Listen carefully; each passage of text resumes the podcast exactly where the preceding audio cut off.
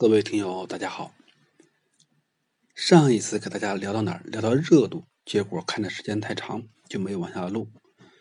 咱就聊今天接着说热度、热门、热门、热度，它是一个相关词。你肯定会知道，热度越高，那你就越热门吧。那么热度有什么决定的呢？播放次数。首先说，播放的次数是首要的。然后再加上喜欢的次数，什么是喜欢？那肯定就是播放的点赞、评论、评论这个东西啊，次数也会决定到你这个视频的它这个用户喜爱度。但是要记住，有的时候是喜欢，有的时候可不一定是喜欢。大家都会知道，评论的时候不一定是喜欢，有些时候你烦，你也会评论。但是你烦和喜欢都会增加评论量，听懂这个意思了吗？有些人你看他专门找那些比较怎么说比较有争议的话题，那你看了以后你就立马就是火冒三丈，你就想发泄，那么这个评论量就会自动增加，他会用这个视频刻意的去挑逗你，让你去给他增加这个评论次数。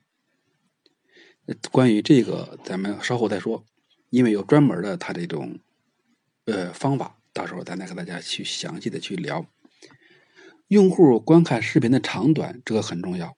比如说，你的视频一共就是三分钟，但用户播放了只有十秒，就滚蛋了。那你想一想，肯定不行，因为你觉得他用连个一半都没看到，这就是另外一个问题。你做视频的时候不要做太长。你做太长的话，他看一会儿，他可能觉得好，他也受不了，因为他看时间长，他就累了。所以尽量做做的短而精。所以说这是什么办法呢？你做的时候啊，就是说一定要想办法延长用户停留时间。比如说封面上设置一个悬念，然后在标题上设置反问。有些人不是说不到最后一秒。看不到大结局，或者是结局竟然是这样，对吧？他就让你一步步的勾引你，把这个看完，实现他的一个完播率。然后用刚才说的，用你的方法去刺激用户，让用户去发泄他心中的不满，或者是和你认同，或者和你去交流，去增加你这个视频的评论次数。好了，这就是今天带大家聊的热度。它的几个关键因素，下边呢，咱总结一下它的几个核心的关键词，下一期见。